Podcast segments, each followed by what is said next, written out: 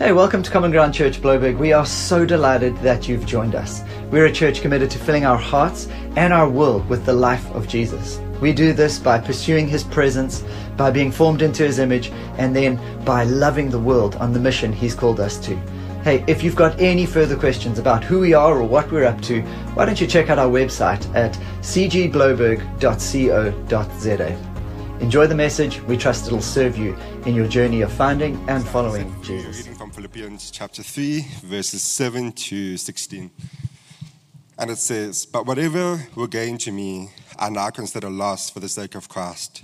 What is more, I consider everything a loss because of the surpassing worth of knowing Christ Jesus my Lord, for whose sake I have lost all things. I consider them garbage that I may gain Christ and be found in him not having a righteousness of my own that comes from the law, but that which is through faith in Christ. The righteousness that comes from God on the basis of faith. I want to know Christ, yes, to know the power of his resurrection and participation in his sufferings. Because like, him, because like him in his death, and so somehow attaining to the resurrection from the dead. Not that I have already obtained all of this or have already arrived at my goal, but I press on to take hold of that for which Christ Jesus took hold of me. Brothers and sisters, I do not consider myself yet to have taken hold of it, but one thing I do, forgetting what is behind and straining towards what is, what is ahead. I press on towards the goal to win the prize for which God has called me heavenward in Christ Jesus. All of us then who are mature should take a view of such things. And if on some point you think differently, that too God will make clear to you. Only let us live up to what we have already attained. Thank you, Zane. We need to do some selective hearing lessons at some stage. It sounds sounds useful. So we're um, on Celebration Sunday. Andy, do you want to help me? I want to give these things a little bit more airtime because it is Celebration Sunday, and I feel like um, the balloons are getting swallowed a little bit. How's that? Hey, a little bit more like balloony, birthday-ish, celebration-y. How's that? No, you guys are like, it's average. No real major change, but as long as you're happy, Raj, we're happy. Cool. Thank you for humoring me then. It really is probably my OCD or something going on there, but it feels like a real celebration now. And we get to see our palm trees. There we go. There we go. Somebody read the text with Zane. So here we are, we're talking about taking hold. And uh, right in the beginning of this text, Paul uses a really strong word. He uses the word rubbish. Some translators would say, actually, he's, using the word dung. And uh, dung is, uh, you know, cow poop. And he's using this term where he's, he's basically sharing the gospel in a different way. That's basically what Paul the apostle all the time does. He basically tells the gospel in different ways to help people to understand how to change, how to live, what to do with their lives. And it's always out of this center of what is the gospel and how does it impact, influence, shape your life, your future, your hopes, your dreams, your everything. And now he's using this, uh, this concept of comparison to talk about the life he once had, the life he has now, and he basically says, I consider it all rubbish or dung or cow poop. It's all not valuable compared to what I have now got in Jesus Christ. Now, if you had read a little earlier, this is what Paul says about himself. So, this is his upbringing, this is his pedigree. He's telling the, the story of what he's comparing to. And, uh, and he tells about his, himself. So if you go back a few verses, you would see this. It says, I was circumcised on the eighth day. That's like saying, Siya Kolisi is my dad, and I went to the best school. I've got the coolest people around me. I am of pedigree. I come from the best stock in the country. He basically tells this sense of who he is, of the people of Israel. He goes, I'm of the people, the, the, the people that uh, are known to have been chosen by God to carry the promises. This is me. Not just of any tribe, but of the tribe of Benjamin. I went to the best schools, he says. A Hebrew of Hebrews. In regard to the law, a Pharisee. This guy was top of the pops. He went to, you know, a fantastic school that was, you know, brilliant education, not too snobby that everyone judges you, but really brilliant that everyone wants to be like you. You know, that school doesn't exist, but we're all trying to find it. And, uh, he went to that. And, and everybody looked at Paul and went, That guy's going places. He was the head boy of the school. He was the guy that everybody thought you want to be like. He was an impressive man with an amazing future. Um, in regard to the it said he was a Pharisee. As for zeal, he was persecuting the church, which meant that he was a passionate Jewish man. He was doing everything he could, and the Jewish world were looking at him going, This guy's going places. He is the son that the parents are proud of. As for righteousness, based on the law, faultless. He was your blue eyed boy. He was the apple of his parents' eye. He was the apple of the nation's eye. He was the kind of guy people said, one day when I'm big, I'll be like Paul. We all know somebody. Maybe you had a sibling like that. Maybe you have felt like that at times. Most of us haven't. Most of us have seen people we think are a little like that, and none of us have felt like that. Paul says, I was a bit like that. And then he compares it to what he's got now. He says, I had so much going for me. The world was at my fingertips. I could do whatever I wanted, but I consider it cow poop. I consider it rubbish. I consider it dung compared to the surpassing glory of knowing Jesus Christ, my Lord. That's an amazing moment. Uh, we play the Would You Rather game as a family. You know, like you compare stuff. Would you rather, the most recent interesting one, would you rather um, have a zebra sized uh, pigeon attack you, or would you have, rather have a thousand uh, pigeon sized zebras attacking you? What would you rather have? And, uh, you know, it's an interesting one. I chose the thousand little zebra sized pigeons, a big, you know, zebra, uh, just a little bit scary. So would you rather game? And, and Paul's going, would you rather have everything going your way in this life? Or would you rather have the glory of the goodness of God in Jesus Christ that shows up and gives you relationship with God again? He says, compared to what I once have, I would rather a thousand times over have the glory of God, the surpassing worth of knowing Jesus Christ, my Lord. Isn't it amazing? We're in a series called Contenders, where we are looking at passages of Scripture that are about contending for something, that are about realizing that we are called to take hold of something, that Jesus has taken hold of us, but we too are called to lay hold of something. And Paul here is going, I realize how good I had it, but it doesn't compare. It's almost like he's saying, I know him. That's more precious than anything, but I also want to know him more. He says, I've attained this, but I, I would love to, to get to know him ever better. It's like God has introduced him to this lifelong adventure of discovering what has happened in the gospel. That's the thing. If you're new to Christianity and you're looking in at the faith, I want you to realize that Christians don't arrive at their final destination the moment they say yes to Jesus. Christians are introduced to God, and then God becomes the journey of their life as they discover the multifaceted, incredible largeness and uh, multidimensional nature of the God that they have found. That's why in verse 12, Paul goes on, he says, Not that I've already obtained all of this, this wonderful journey of, of knowing Christ and, and understanding all of Him and being transformed into His likeness. Not that I've already obtained all of this, or that I already have arrived at my goal, but I press on to take hold of that for which Christ Jesus took a hold of me. I press on. If I could encourage you this morning, I want to encourage you today that you are the kind of person who, like Paul, realizes that you are in Christ, but it's not the end, it's just the beginning. You are a person who presses on, who lays hold of. And actually, today, in some ways, I don't want to urge you and tell you to do more. I actually, on Celebration Sunday, with balloons at my backdrop, I want to celebrate that you are pressing on. I want to say, well done for pressing on. Well done for being the kind of people, the kind of community that are pressing on. But let's dig in a little bit. It's a, it's a beautiful passage of scripture. It's probably uh, in my top sort of 20 life verses. If I go to a passage, this one seriously motivates me. Verse 12 Not that I've already obtained all this or have already arrived at my goal, but I press on, listen to it, to take hold of that for which Christ Jesus has already taken a hold of me. Can you pick up the, the two movements that are happening there? What he's saying is, is Jesus has taken hold of me, but because he's taken hold of me, now there is something that I get to take a hold of. So on Thursday evening, the idea sprang into my head, and I said to my two older girls, Chloe and Josie, you can show the, the picture there. I said, girls, how about this for an idea? Uh, thanks to Justin, who fixed uh, Chloe's bike, because it was a real humbling moment and a story in and of itself, but I couldn't fix the tire myself. So thanks to Justin, both bikes are now working. So I said to them on Thursday evening, how about Saturday morning?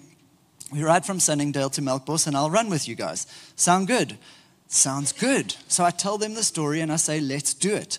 They say, yes, Dad, that sounds amazing. I knew the Southeaster would blow us there, which was even better. And, uh, and so on Saturday morning, we got on our bikes and we went. Now, I've got an, a 10 year old and an 8 year old.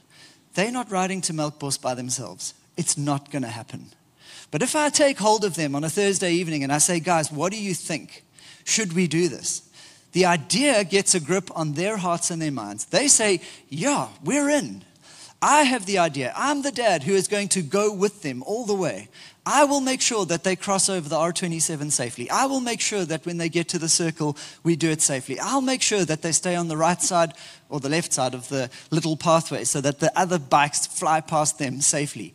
I will help them get there. I take hold of them. I will walk with them, but they've got to pedal their way there. Isn't that an amazing dynamic there? You, Christ has taken hold of you for an adventure, and now he says, Now you take hold of the adventure that I took hold of you for. It's a remarkable, beautiful thought. You have been taken a hold of. You could never take hold of yourself. You could never save yourself. You could never earn God's amazing love and favor. You could never be righteous enough. No family, no pedigree, no goodness on your own part would make God love you anymore. Jesus dies for you. He gives you his free righteousness. He grabs a hold of you the moment you say, Yes, I surrender to your love. And he grabs a hold of you and then he says, Now let's go. Let's go. There's stuff for you to lay a hold of. And today we're celebrating in a way. We're, we're looking back and we're saying, we've laid a hold of a whole bunch. Nix is going to share a list of amazing stuff. We've just, as a church, had a remarkable year. I hope you, you pinch yourself every now and again. It's not always that you live in a season where it feels like people are coming to faith, the church is growing, life groups are flourishing. There is so much difficulty in the world, there are so many challenges. But I want to suggest that sometimes we've got to take stock and go, wow, thank you, God. We're pressing on, we're laying a hold of. It's a wonderful thing. If I took a hold of my kids and said, let's go for a ride, Jesus took a hold of you and said, let's go on a kingdom adventure. I want to suggest today, I want to encourage you, I want to thank you to say, well done. Well done for, for saying yes, for getting on the bike and pushing the pedals down. Uh, there, there's so many things probably we want to look back on and say, wow. And there's stuff we're also going to prepare for. There's more to lay hold of. Paul, the great apostle, this is him in prison. So he's lived a long life by now. He's writing uh, to the Philippians, probably from prison, and he's feeling the pangs of a long life of ministry. And he still says, I haven't done it all. I haven't obtained it all. There is still more. The lie that in the next four weeks or five weeks, we are miraculously just going to rejuvenate and feel like a million bucks come January 7th or 10th or whenever your holiday ends is a, is a total fable. What we do is we rest looking back and going, wow, thank you, God. But we also rest looking forward, going, God, there's more. There are more lives to change. There are more people to impact. There's more of you to know. There's more of your glorious, multidimensional nature to get a hold of. The rest of my life would never plumb the depths of the beautiful galaxies of your grace and the wonders of your mercy. I'm going to spend the rest of my life trying to get to know that, Jesus. What a wondrous thought. And so I press on to take hold of that for which Christ Jesus took a hold of me. When Jesus took a hold of you, he, he saw relationships that were going to be redeemed. He saw people that you were going to love and impact. He saw sins that you were going to repent of and be freed from. He saw brokenness that was going to be healed. I think of how many stories. I mean, it's always, uh, for me, so often it's the people that I get to chat with after a meeting, and, and we get to watch addiction start to break uh, out of people's lives. I get to watch as, as friendships develop simply in a, in a cafe moment And those friendships become redemptive, life changing. Hey, when Jesus took hold of you, he saw your home, he saw the relationships of the people that you live with. Not just talking about married people, I'm talking about you singles, the, the roommates, the flatmates, the parents that you've got. And he saw you being an agent of redemption, laying a hold of that for which he took a hold of you. He looked at your life and he looked through your life and he said, Come, let's go. There's stuff for us to take hold of. Today, I want you to celebrate. I want you to not look at the glass half empty going, Oh, Raj, I know those guys did it, but I don't know if I took hold of. I want to remind you today that by faith, God is just taking us one step at a time. And you laid hold of some stuff today. Don't, don't keep comparing yourself down. It's, the, it's what we do in our society. We compare down, we're the victim, and we're never doing enough. I want you to hear the love of the Father and the voice of a, of a kind shepherd to just say, Well done. You're laying hold. We're taking hold of stuff. It's a long journey, it's a marathon. It's going to take the rest of our lives. We haven't obtained it all, but one loving moment at a time, whether it's receiving God's love, whether it's giving God's love, we take a hold of it. Joshua 14, verse 12. This is Caleb. Listen to this. He comes to Joshua. Joshua and Caleb moved on to the promised land. They were the two men of faith. When everyone else was faithless, they said, We can do this thing. They eventually got into the land. And Caleb has this moment where, uh, after helping all his mates, all the other tribes find land and settle into, the, into Israel, it says this So here I am today. He comes to Joshua, 85 years old. 85, wow. I am still as strong today as the day Moses sent me out. I am just as vigorous to go out to battle now as I was then. Now give me this hill country. He looks at a big plot of land and he says, Give me this hill country that the Lord promised me that day.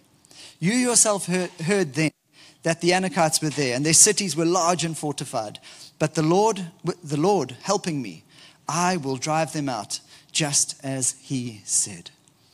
This year, you've driven out some enemies. This year, you've partnered with God to do amazing stuff. Next year, you will do it all again. It's quite annoying, actually, that we look at our lives in years, don't you think? Because you're kind of like, oh, I've done another one and I've got to do another one. We should probably be wiser to look in decades because then you don't feel like, oh, she's just as soon as I'm finishing one, I'm starting another can be quite overwhelming, right? You've only got like three weeks to prepare for the next one. Some of us less. Brent told me he's working through Christmas. How is he going to be ready for another one of the one we just did? Unless by the grace of God you look at the long game and you say, I haven't obtained it, but I press on to take hold of that for which Christ Jesus took hold of me. I, I, consider the, the stuff the world values. I consider getting my kids into the best schools. I consider my personal success or my bank balance. It's rubbish compared to the surpassing worth of knowing Christ Jesus, my Lord. Wow. That's what he's saying here. Do you know, in Spain, sort of led the world in the 15th century. You know, the days of Christopher Columbus. Spain was the dominant currency, they ran the world. Spanish was the, the in vogue language around the world, and they were literally taking over the world, discovering new worlds. And uh, before they had discovered the new world, on their coins, you'll see this image. They had uh, inscribed ne plus ultra, which is uh, Spanish or probably very Latin, which meant nothing further. It was the arrogance of the Spanish to go, there's nothing beyond Spain. Literally, we are the center of the world. And remember, they believed the, the earth was flat. Until Columbus crosses the Atlantic, lands on the other side, and they are humbled to the dust. And they literally change the inscrip- inscription to say plus ultra, which literally means more beyond. They changed their view of the world, understanding actually there is more beyond. We're not the center of everything. And some Christians live a little like that. There's nothing beyond. I've just, it's just about me in survival mode. It's about me getting by. And Jesus would come to you and say, No, there is more beyond. I, I grabbed a hold of your life so that you could go beyond, so that you could reach nations, so that you could change the, the, the lives of people who've come from other nations. You have more to lay a hold of. I honestly think our, our world is increasingly depressed and anxious because we're starting to believe there is nothing beyond. We literally live ne plus ultra. There is nothing but me and my existence. Me and my survival, me and making sure that the little ecosystem in which I live is the final story. And Jesus breaks in and he says, No, there is more beyond. There are continents of God's kingdom to conquer, there are things to press on and to take a hold of. That's the gospel. That's the wonder of this, this journey we're in. Today, I want to just, suppose, honor the people who are part of different teams and just say thank you, to say, well done. You know, there, there's so many teams and it's so hard to name them, but we're going to in a moment. But, and, and, and we are sort of looking today at the ministries in Common Ground, and, and it's, it can't cover everything because we've, your life is way more than what you do in and through Common Ground Church. The, the ministries you participate in are, are a fraction of the time that you spend. The more beyond through your life and ministry stretches far beyond what you do in and through this church. But we do want to take stock sometimes to recognize what we are doing in our communities. And I, I want to try to just spark your imagination. You know, sometimes we think, you know, I, I'm, I set up chairs. And we forget that as I set up chairs, I'm creating an environment where people can sit. It's the same environment that, uh, that, that is, is kind of useful and helpful for people to sit in a comfortable worship space and to encounter the love of Jesus Christ. Only three weeks ago, I get to be in the front, and maybe some of you have more wonderful stories where I get to stand in the front. Somebody comes to me and says, Help me to come to faith in Jesus. I want to do this thing. You don't necessarily draw the line between putting a chair in the place that it needs to be and a person who comes to a pastor to say, Help me cross the line of faith. But I want you to. I want you to remember that sometimes, maybe as a kids' rock leader, and you're waiting with the last kid who's still there, and you're going, Where is this dot, dot, dot parent? Why are they not dot, dot, dot here, right now? And you're making small talk. But maybe on the other side, that parent is having a life changing conversation. Maybe on that other side, they're facing some of their deepest fears of whatever. Maybe they're finding healing in a moment of prayer. We've seen that. It's happening. God is changing lives. He's doing stuff. And, and so often we forget to connect the fact that as I set up a, a coffee station as a life group serving, that actually I'm creating an environment for people to build friendships which could, which could become lifelong, transformative kingdom friendships that take us to the more beyond, that help us to find the nature and the beauty of Jesus Christ. You see, so often we serve and we go, just got to do it because the church needs stuff done. And we don't draw the connection between what we're contributing and what God is doing. So thank you. Thank you for pressing on. Thank you for taking hold of.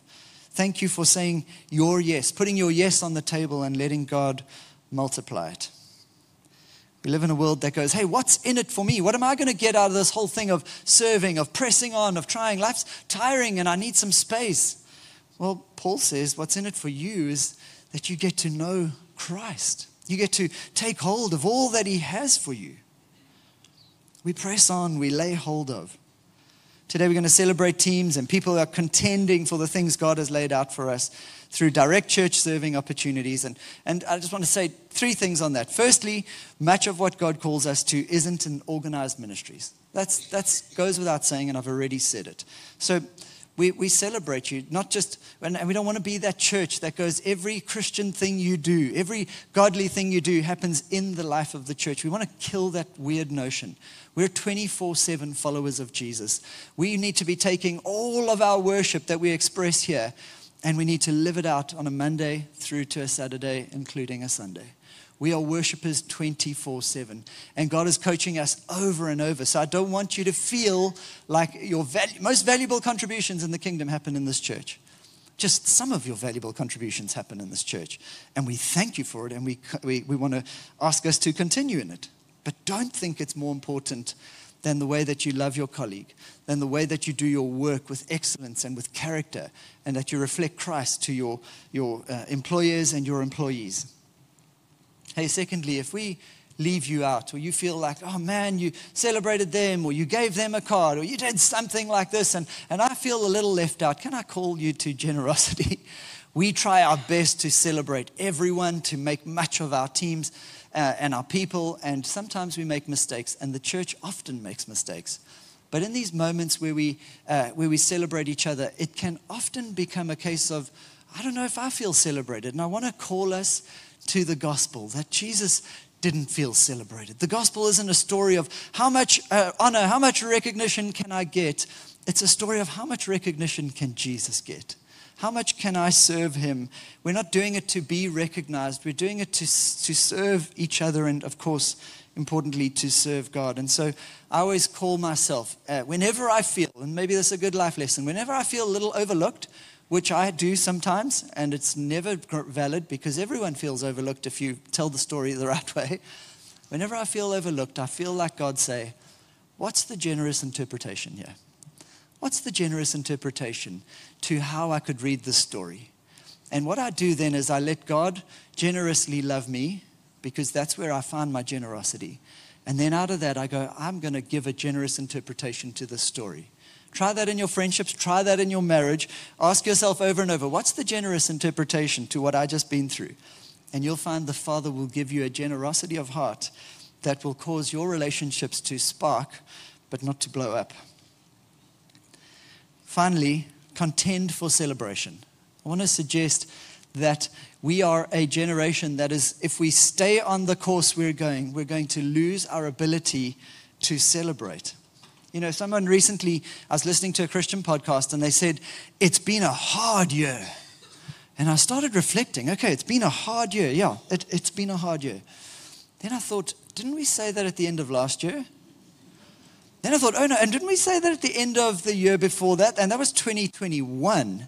So then you got to go back to 2020, which, you know, that was COVID. So, so that was a hard year. Then I went, okay, it's not finished because I went to 2019 and how many people were going, yo, it's been a hard year. 2020 is going to be the year that everything turns around. Remember that?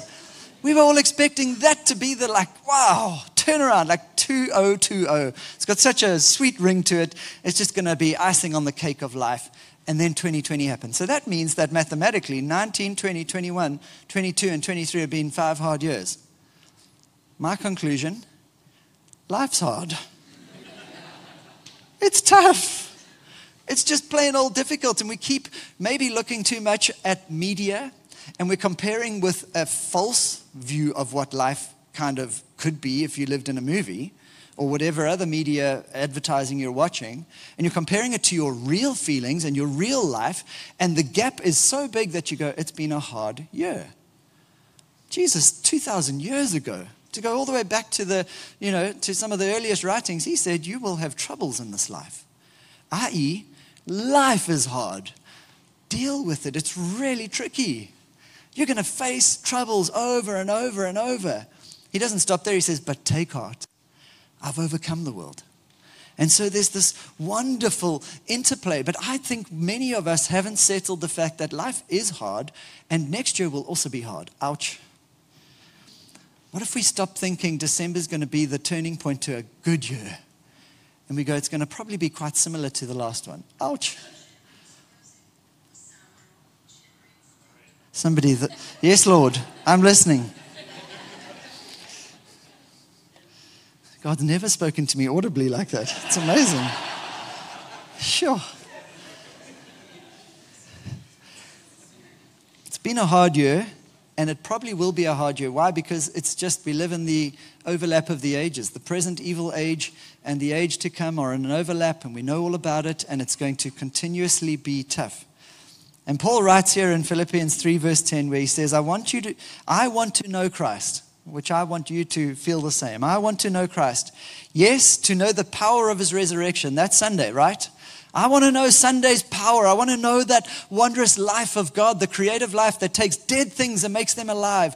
I want to see relationships that are struggling. I want to see them come alive. I want to see uh, my friends. I want to see my children. I want to see the resurrection life of God take people from brokenness to whole. I want to see sinners repent and see them fully alive to God and see them changing the world and coming into their workspaces with, you know, uh, viv- uh, vivaciousness and creativity and bringing a whole bunch of beautiful kingdom life. That's what we want, right? We want Sunday. We want all of the beauty of the sunrise of God's beautiful resurrection power all over our lives. But Paul says here, yes, I want to know Christ and the power of his resurrection. And he says, and participation in his sufferings. Here's the thing in life we live in a blend of Friday and Sunday. He says, I will participate sometimes in his sufferings.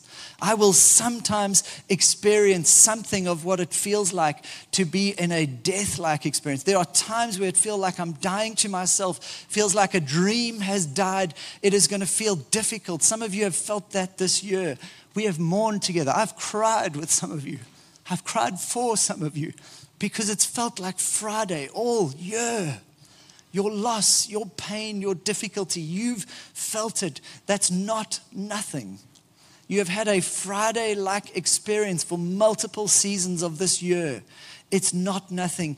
You will experience something of participating in the sufferings of Jesus. It is going to happen.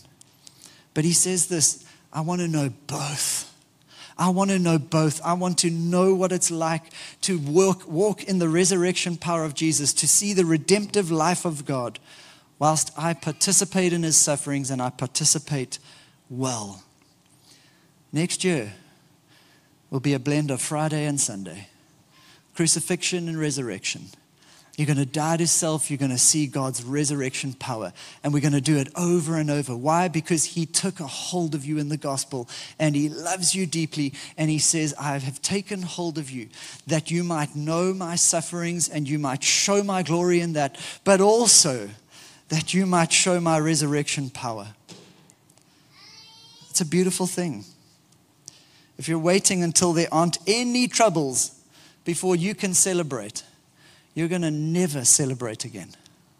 If you're waiting for a year that you can go, look, it was perfect, no difficulties, health, wealth, prosperity, we'll never get to celebrate. And then we will miss out on the fact that we're just living in a Friday Sunday blend. And so today I want to call us. I want to look at you if it's felt more Friday than Sunday.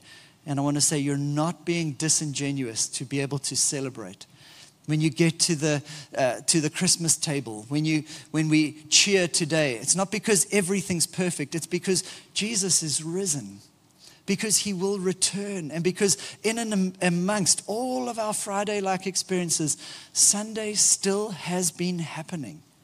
And we can celebrate that. And we can allow ourselves to do that. That's what faith is. Only the Christian, in my opinion, has the ability to bring the tension of a broken world and a world that's being healed and restored into one life and be able to make an explanation for both. We can do that. We can do that, and it's wondrous. And so today, as we celebrate, we're going to go outside, we're going to eat burgers, we're going to high five each other. You're going to look people in the eyes and you're going to say, Well done, thank you, I love you, I appreciate you. And I'm going to call you to try be intentional about that because we're just wanting to honor and appreciate people and become better and better at looking people in the eye and saying, You're incredible. Keep it up. Keep it up. Thank you. And so today I'm going to ask the band. I'm also going to ask some of my heroes to come up, and those are the life group leaders. So, band, life group leaders, I want to Thanks call so much you for joining now. us today. In Common Ground Blouberg, we prize seeing information turned into revelation. In other words, a deep heart understanding of what we've heard. Why don't you take a moment now to just prayerfully consider what information have you heard that you're trusting God to take deep into your heart and turn into revelation that'll shape your life. Have a fantastic day.